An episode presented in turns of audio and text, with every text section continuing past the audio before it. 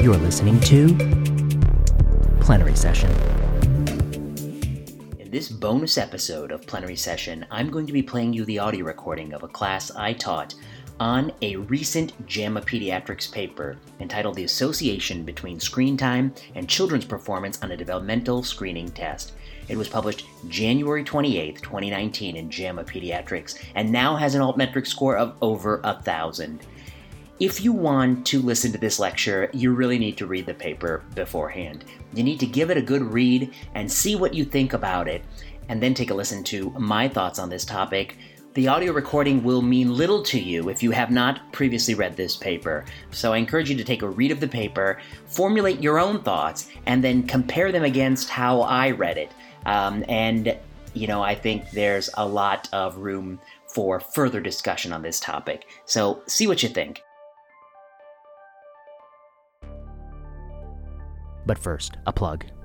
If you like this episode and you like this podcast, go to the iTunes store and give us five stars. It really means a lot. Write a review if you have the time. If you want to follow us on Twitter, we're at plenary underscore session.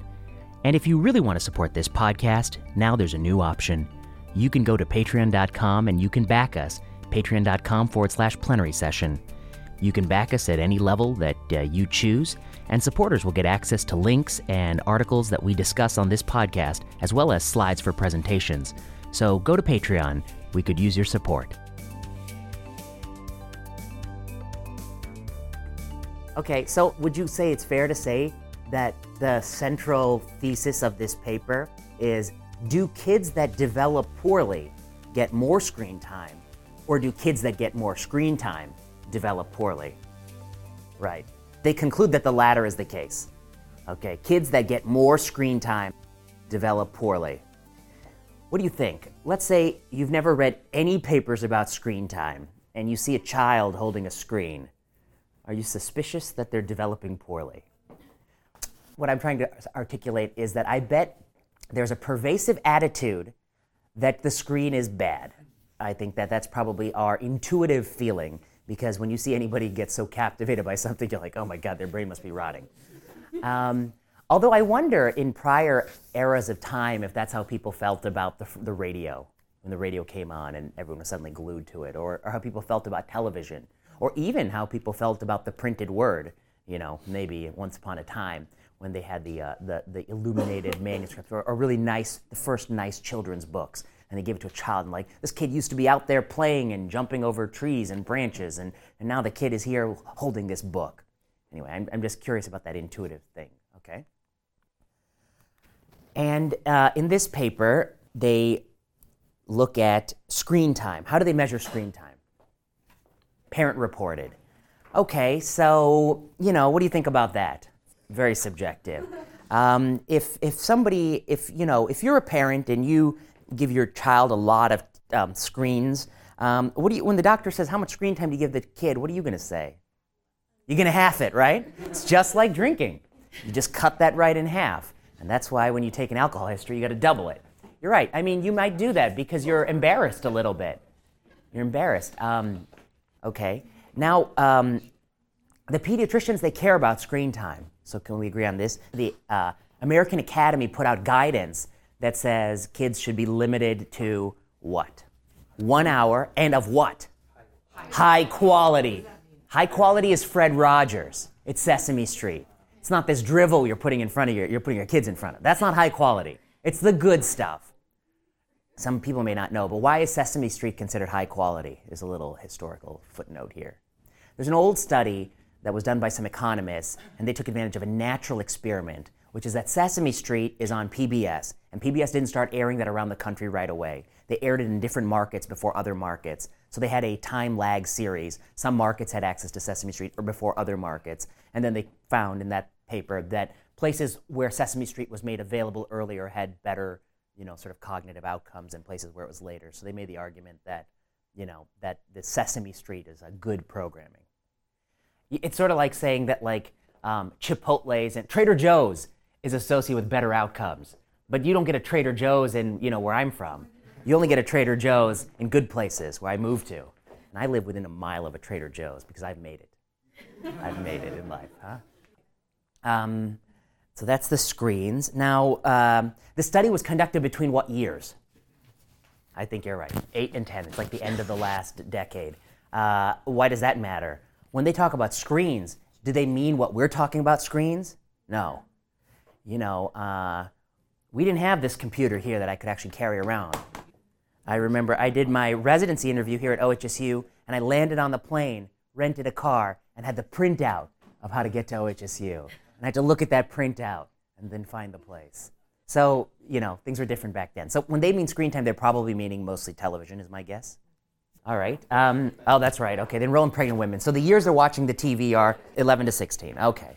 So they're probably not playing as much uh, iPad games. They're probably watching mostly T V. And the parents are reporting. Okay, what about, what's the end point of the study?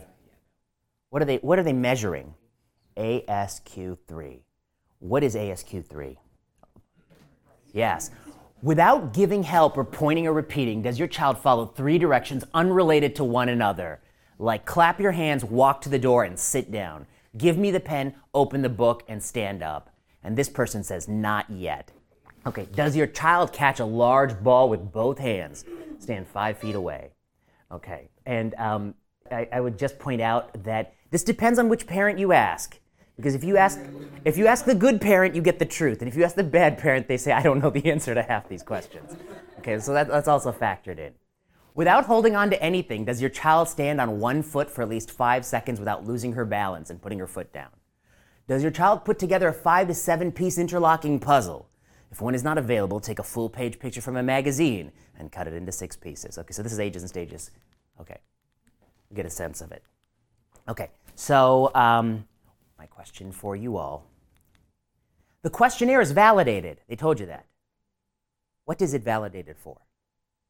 Okay, so it has a um, a, a reliability coefficient, uh, uh, an inter-rater reliability kappa we agree coefficient. So that means that if you fill it out and I fill it out and you look at this kid and I know this kid, we're going to get some concordance, maybe zero point eight eight, zero point nine. Okay, so that's what um, that's how it's been um, sort of. I guess, validated for reliability, that we'll fill it out similarly. But what is it validated for? What external construct? Yes. What about developmental delay? Okay, so it has been, in one study, it was validated against another validated test. But what is the thing, like let's say we talk about the S three sound on a cardiac exam. There's an S three sound, okay, gallop. Bump, ba-dump, bump, ba-dump, bump, ba-dump, right? You've heard S three sometimes, maybe. I, I, I, I, my only physical exam these days is a PET C T, so I haven't heard it in a long time. But, but I heard once upon it was a bump ba dum, bump ba dum, bump ba dum. Okay, the S three is validated, and there's a there's a you know you and him will agree sixty percent of the time, let's say kappa coefficient zero point four, that there's an S three present, right? But what is it validated for? What's the external thing? When you hear an S three, what does that mean about the person? They have heart failure, they have a poor ejection fraction, and that blood is whacking into the blood that's sitting there in the left ventricle. Okay, that's the S three was validated. What is this validated for externally? Okay, you're getting warmer. Let me give you another example. Um, this is one that's going to hit real close to home. Step one. Step one is a is the greatest test you've ever taken. It probably probably just thinking about it right now, your blood pressure is falling and you're you're feeling good. Okay, step one. What's the what's the pass score in step one? It's in the one nineties. Yeah. You know why? Because when I took it, it was in the one eighties. So that's why they call me doctor, okay? It was a lower back then. Okay, so the, the step one has this cutoff score. But let's be honest, the step one's not validated for any anything. But let's say the cutoff score is one ninety something. I imagine that by this point, you have all passed, at least at some point in time. Okay. The step one is a pass-fail test. It's meant to look at whether or not somebody has some basic understanding of this concept. Okay, that's what it's validated for, right? If you're beneath that, you're not going to be a doctor, unless you're at some point higher than that. Okay, what is this validated for? It is validated for severe developmental delay and the, and the likelihood that somebody will be in a long-term disability facility. That's the external construct to which it's validated. So similarly, you won't be a doctor if you're only scoring one seventy on step one. But If this guy scores one forty and he scores one forty-two, who's smarter? You don't know. Is that test meant to say, well, he may be smarter, but uh, no, no, that's good. No. Um, but is the test, is a step one score, you all ha- have a step one score. Does that, is that a measure of your worth? No. No. Or your intelligence. Skill. It's a skill to take it, okay. And it's one point in time. And what about these small differences? One, fo- two forty, two forty-one. Are you gonna hire him over him? You know, two forty-two, you know, uh, two forty-four. Are you gonna hire her over him? You know what I mean? The step one is a useless test at this level of resolution. It tells you nothing, okay? Now what about the A S Q three? fifty-one point seven, fifty-two point seven, your three-year-old scores. What does that mean for the kid? This is the correlation between I Q and S A T scores, okay? This is the I Q. What's the average I Q in the population? one hundred, because we don't keep normalizing it to one hundred. And what is, um, and and um, this is back when, first of all, when I took the S A T, it was a sixteen hundred point test. What about when you all took the S A T? sixteen hundred. It's back to sixteen, that's right. Keep it, we're making it great again. It's back to six. We're making it great again. Okay, so it's back at sixteen. Okay, so um, we talked about correlation coefficients. Let's say I run a best fit line through that. Uh, you know, ballpark it for me. What do you think the R squared is on this? I don't know. I, I, my guess is zero point four. zero point four uh, R squared. forty percent of the variability in the Y is explained by the X. And if you really wanted to fit this, then you looked at it really carefully, I think you'd actually spline it. You know what spline means? You run two best fit lines, and then you make a point where you divide the data set. And what I think you'd spline it is say that from people who with I Q seventy and scoring four hundred on the S A T to people with I Q about uh, one twenty scoring maybe one thousand on the S A T, there's some linear relationship with maybe an R squared of like fifty percent var- explanation. But then from people scoring one twenty to people scoring one thirty, um, you know, or, or people scoring beyond that an I Q test, there's, you know, a different slope of the line, and, and, and maybe there's actually a little bit more noise or something like that. It's called a thin tail phenomenon or something like that. And actually what I think is strange about this is I'm surprised that there's no people with I Qs higher than one thirty, because there are. Um, this is like A S Q three. What is the external construct it's validating for here, I Q? Nothing. It's validating against a different test. That's a predictive test of performance. Um, is the I Q a useful or good test? What about really smart people? Albert Einstein, what was his I Q? What about um, Stephen Hawking? What about um, Julius Caesar? What about the people who have shaped history, human history? Genghis Khan, Napoleon, Margaret Thatcher, Angela Merkel, people who have changed the world, you know? What was their I Q? You think their I Q had anything to do with what they did in their life? Nothing, okay? Who is Nassim Nicholas Taleb? You know this guy, Lebanese stock trader? Wrote the book Black Swan, Fooled by Randomness, Antifragile. Okay, he's this guy who does a little bit of math, and he went in the stock market, and he thought a lot, and he and he did not get destroyed by the um, the financial crisis in two thousand eight. And then he started publishing these books. And he is just somebody who is an armchair, um, he calls himself a philosopher of probability, but he thinks about the world probabilistically. And he is perhaps one of the greatest thinkers out there. This is a guy who, not at university, you know, and, and he's he's an extremely good thinker. And there are lots of people out there who, through, by the end of their life, you know what they've accomplished and whether or not they're a good thinker. And uh, he has demolished this in this I Q thing. Here, okay, so let me show you how he demolishes it, and then we'll see how it's relevant to what we're talking about. This is the graph of I Q and your income. I Q and the income. What does it show? Yeah, so we can agree on, on a couple things. One, income is not a measure of someone's worth either. Just as your step one is not a measure of your worth, just like your I Q is not a measure of worth. But there's one thing different between the I Q and S A T and the I Q and income. What's the difference between these two plots? Okay, they, they have a different correlation, but what about the constructs I'm looking at? It's a test of something different.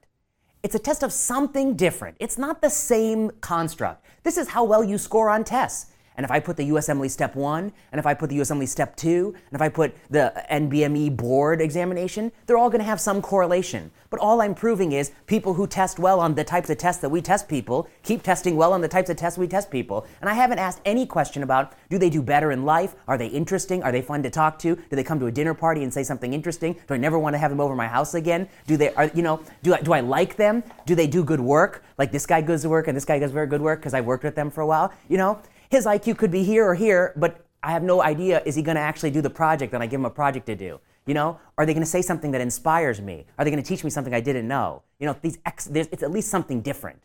Income is not the measure of how, you know, who you are. And Taleb, you know, acknowledges this, but at least it's something different than the same thing, how you score on a test. And so when you start putting I Q against at least something different than how you score on a test, it looks like this.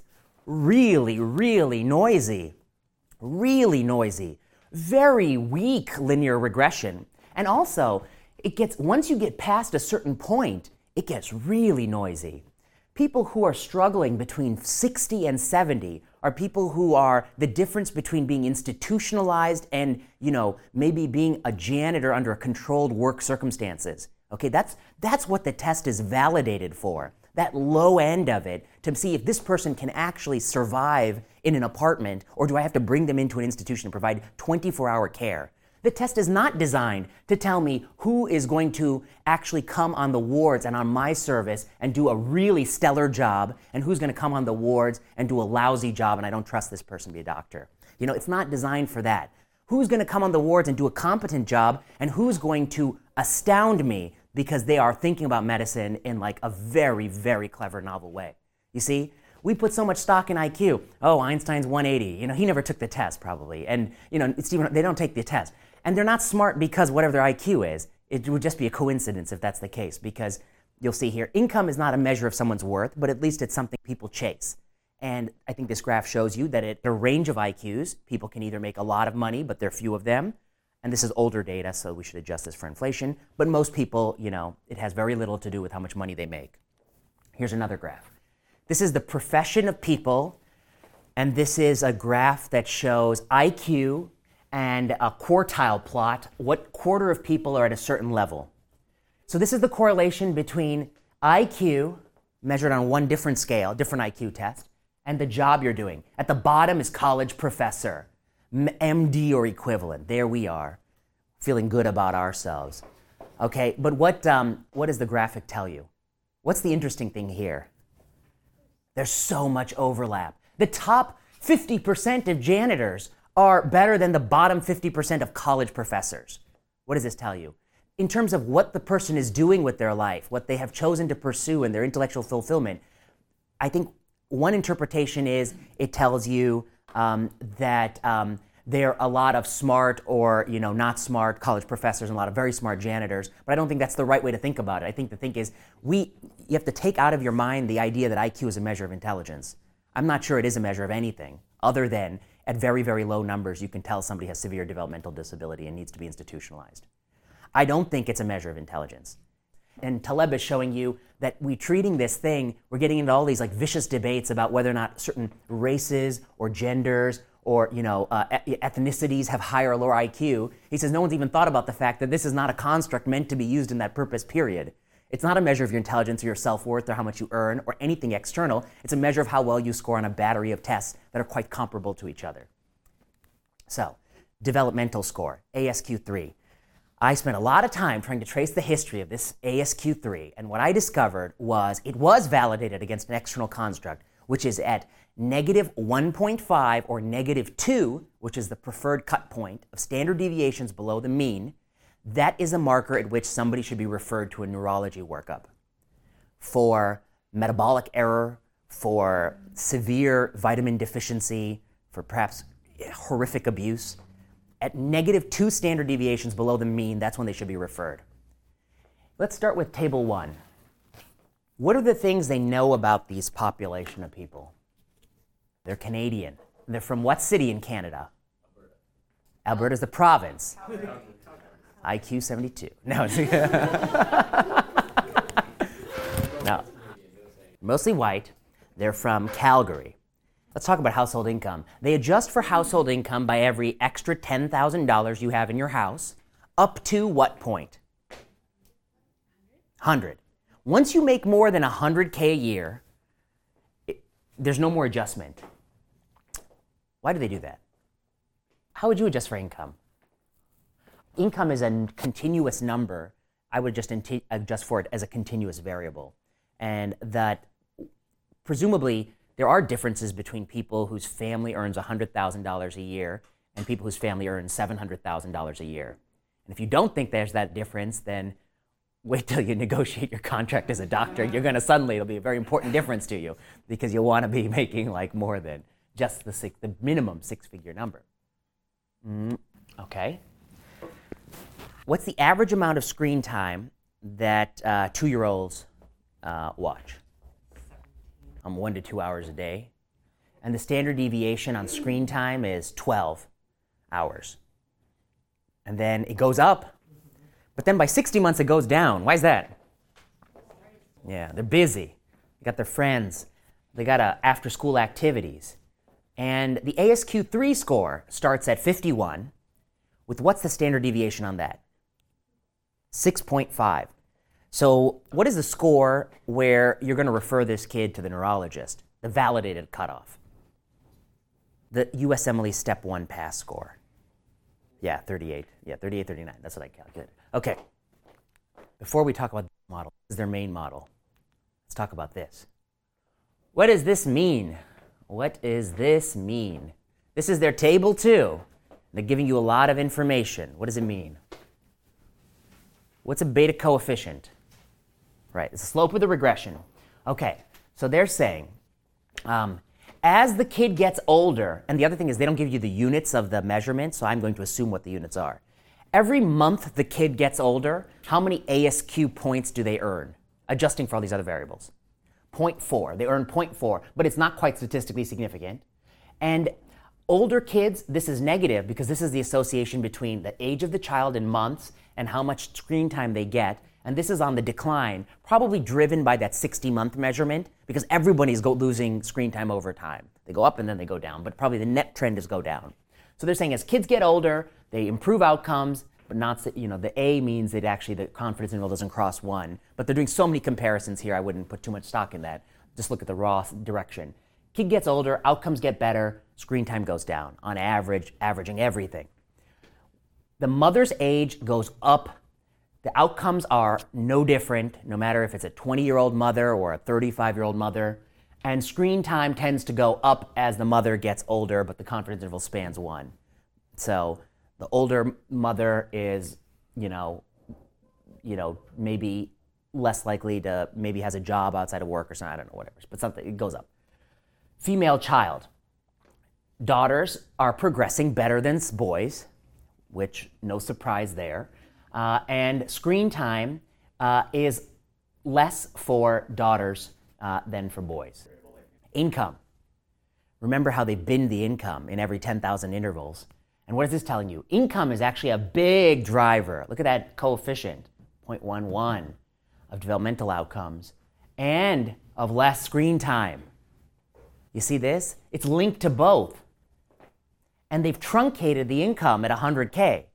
So one hundred K and five hundred K, those families are treated equivalently. But there might be continued trend of this. They're not adjusting for this little residual artifact, which is that people who are making real money, I'm talking real money, I'm not talking about like the million dollars a year, you know, they're not getting any ad- additional adjustment, and that may be a potential, un, you know, con- thing they're not treating well, this confounding of high incomes.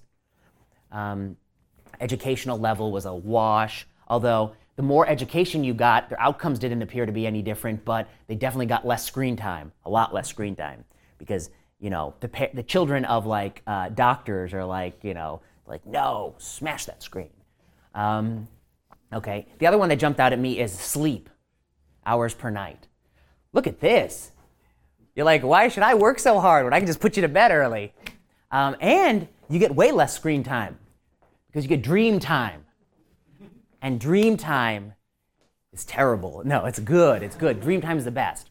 Okay. And then they give you the R squared for the whole model, which tells you all of this stuff explains what percent of the variability in outcomes, and all of this stuff explains what percent of the variability and how much screen times the kids are getting. Very little, fifteen percent, twelve percent. Yeah, practically none. Very little of the variability in the developmental outcomes they can explain in their model. Very little of the variability in the screen time they can explain in their model. So there's factors besides these factors that affect how much we report that we have given our children screens, which is different than how much we actually gave it to them.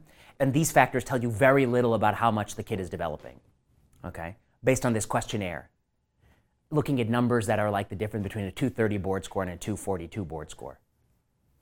Um, okay, now this is their key model. What is this? This is like the lag, time interrupted, blah, blah, blah, blah, blah. We have collected data at all of these nodes, and we're forcing the data into this model where there's some stability and there's some, these, these ones are artificially held by us as, as we're going to force that as a, as a strong correlation, um, and then we're going to look for these beta coefficients. So here's what I think it's saying. Um, depending on what your A S Q three was at twelve months when you first came in and asking the mother and this, what they're saying you hear is actually the, the mother telling you how much screen time the kid is getting actually has very little predictive value of what the A S Q three is, right? The A S Q three at three months, p- kids who score lower, there's really no relationship to how much screen time they're using. So this hypothesis that we're just giving the screens to these kids that aren't doing the things they're supposed to be doing, they're, they're saying that these coefficients, this one and this one, which link the prior A S Q to the future screen time, those are all null coefficients, wide confidence intervals across one.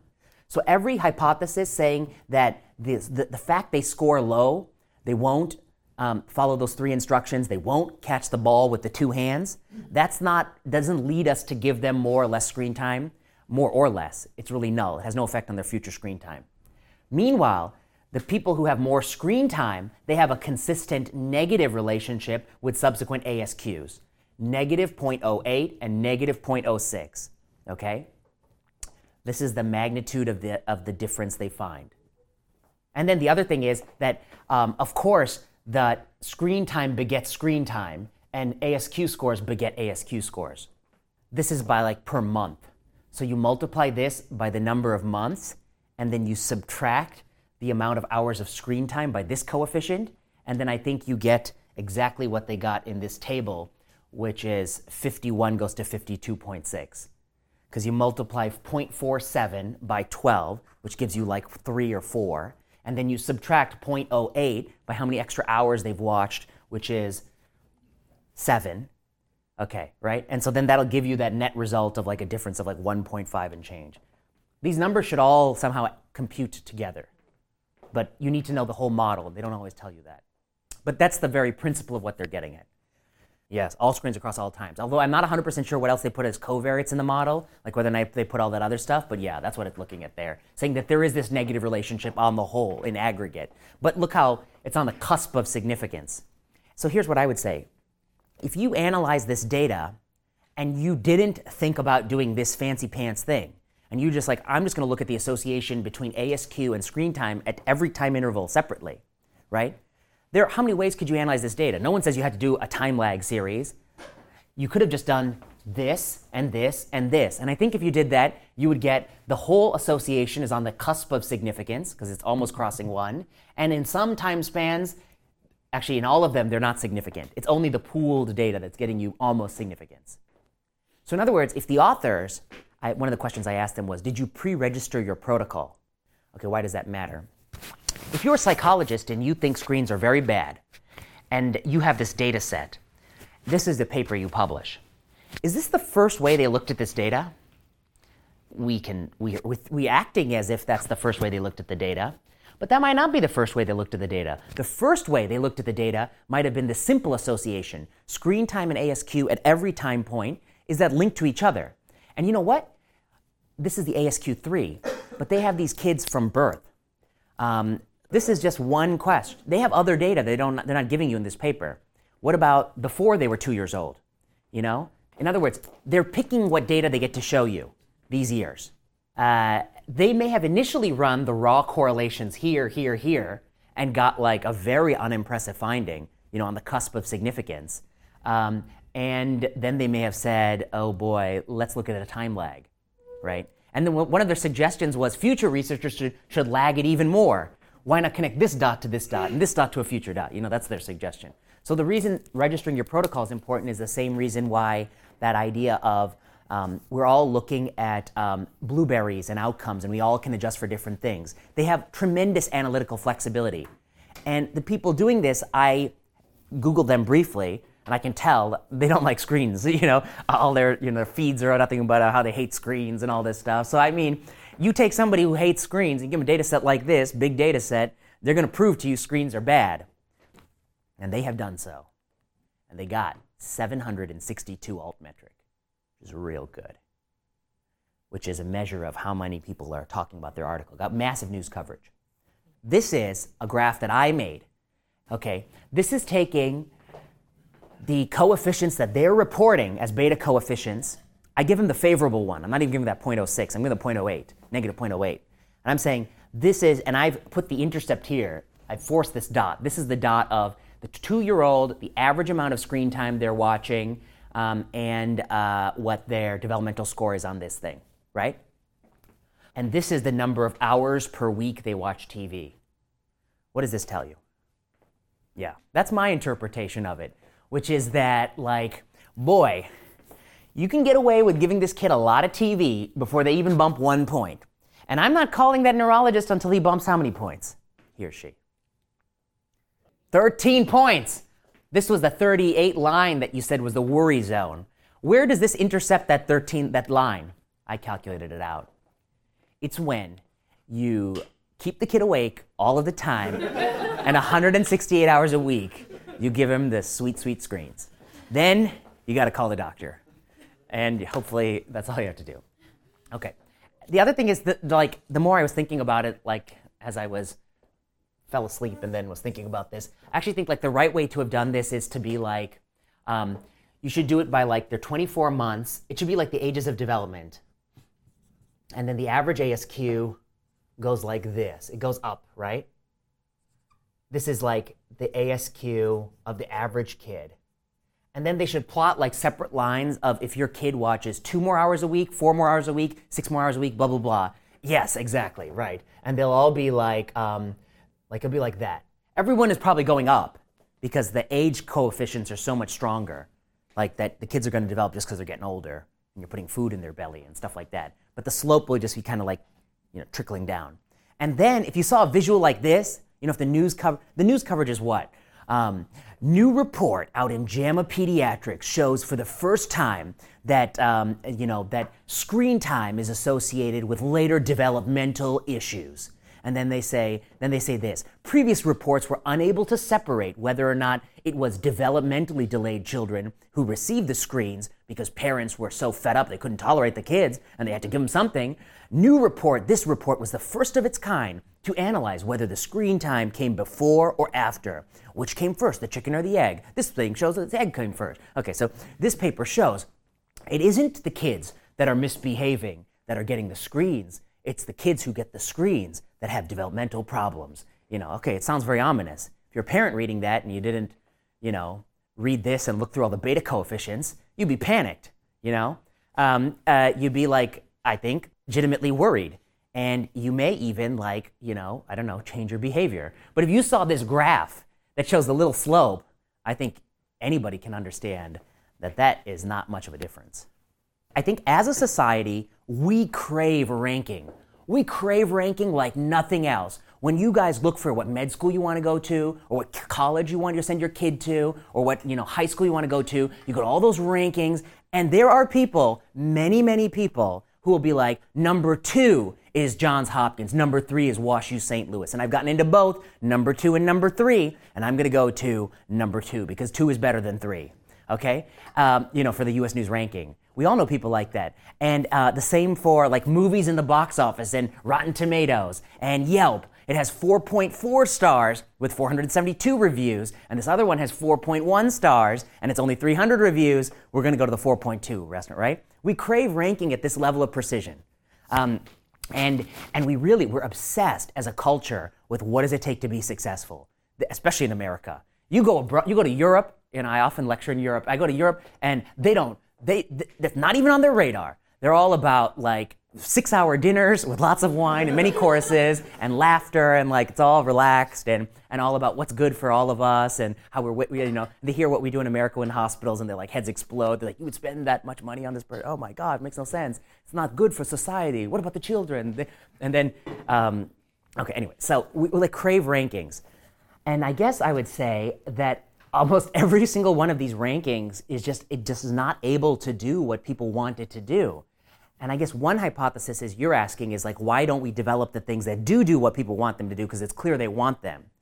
Uh, my thinking on the topic is that it is not possible to do that because it is not because um, our life courses cannot be predicted with that level of precision.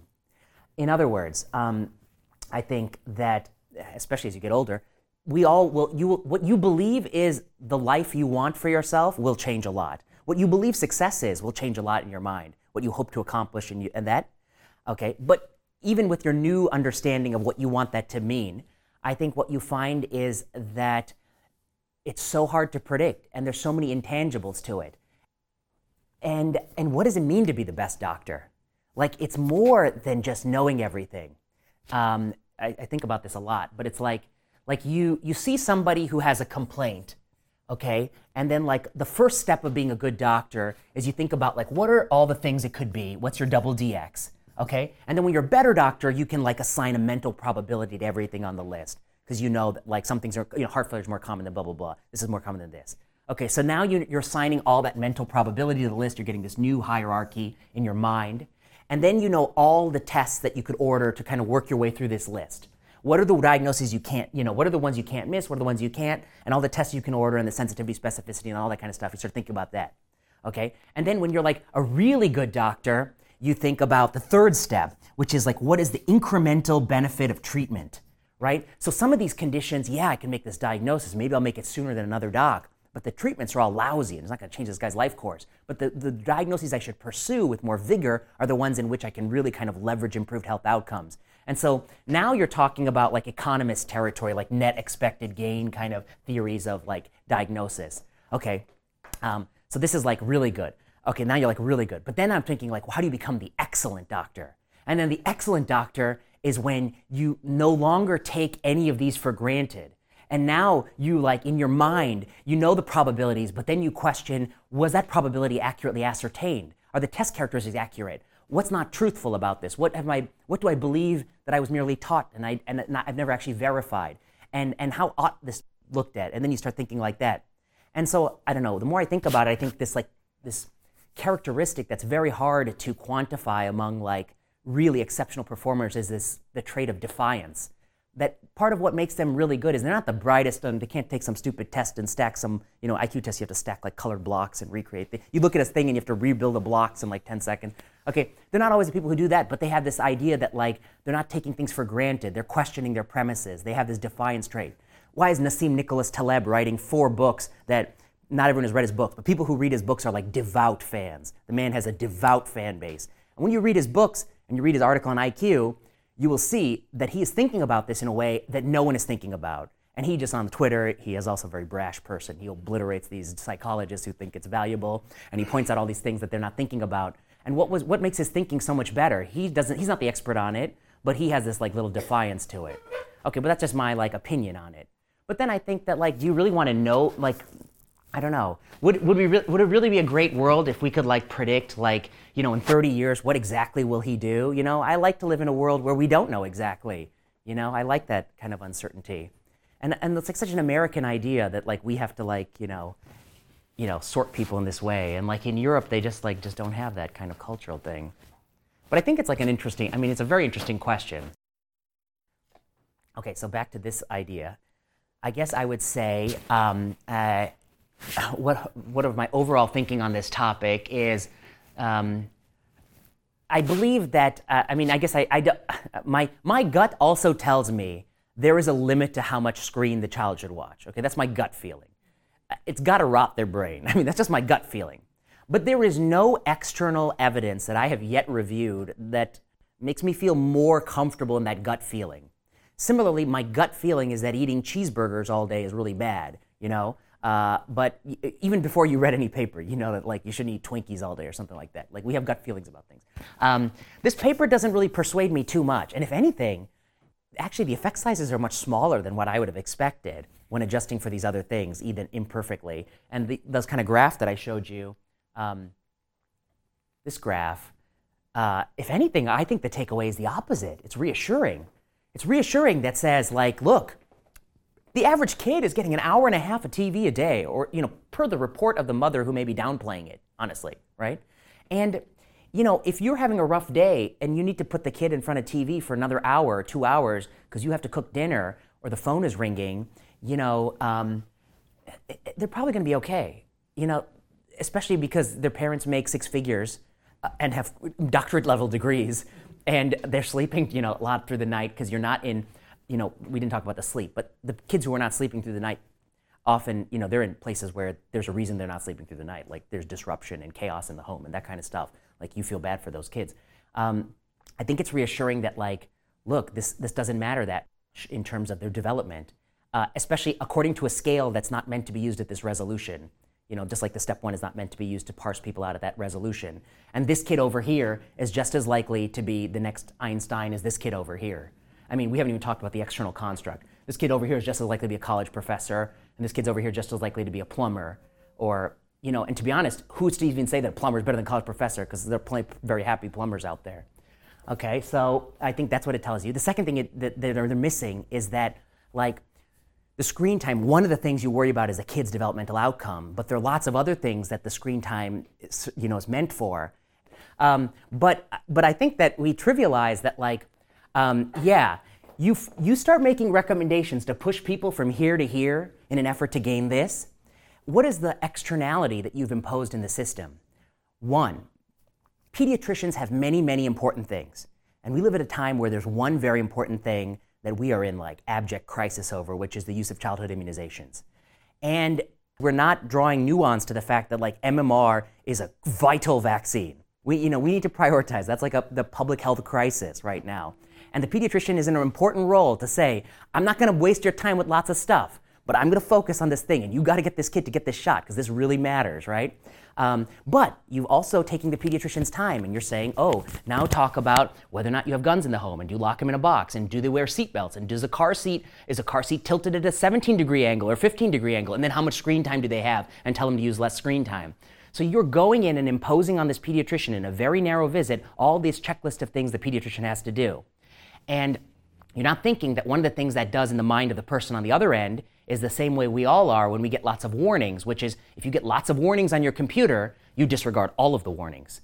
Um, that's that's just a classic psychological thing. And that's why, like, you haven't ordered a lot of chemotherapy or drugs on the computer, but you will. It'll give you so many warnings to the point where you say, ignore every single thing, and I don't care what happens, he's going to get this drug because I can't look at all this crap. Okay, so they're they're imposing upon thing, and they're telling people to push them in this direction. And they're doing that because of data like this. That means you'll get, get this kind of benefit.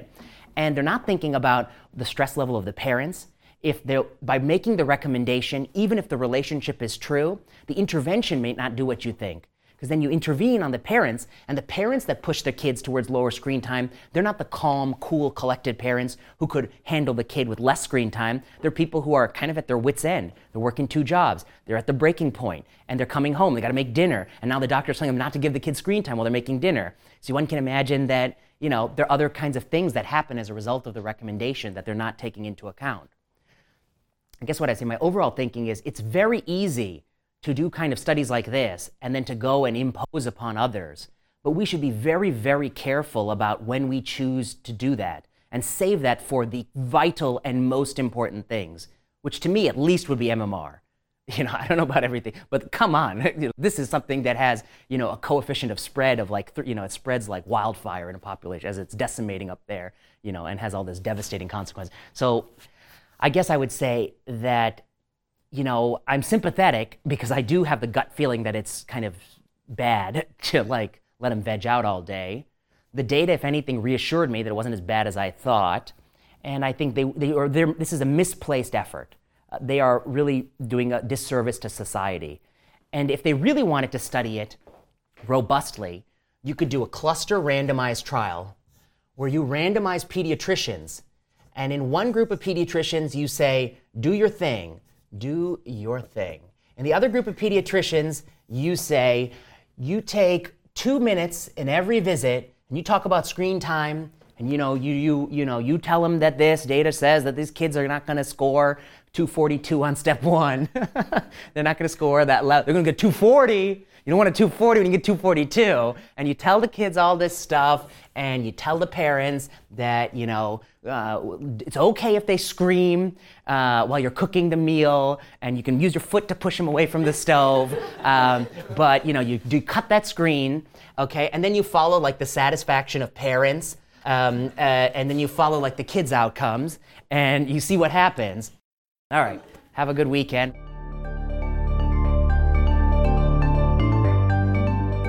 You've been listening to Plenary Session. Plenary Session is a podcast at the intersection of medicine, oncology, and health policy. I've been your host, Vinay Prasad. If you like this podcast and you like this episode, go to the iTunes store and give us five stars. It really means a lot. If you have the time, write a comment. If you want to give us feedback, you can follow us on Twitter at plenary underscore session, or you can send an email to plenarysessionpodcast at gmail dot com. We like to know what you're thinking. What could be, be better? What topics could we cover? Um, how can we improve? Finally, Plenary Session owes a debt of gratitude to Kiana Klossner, Audrey Tran, and Ian Straley.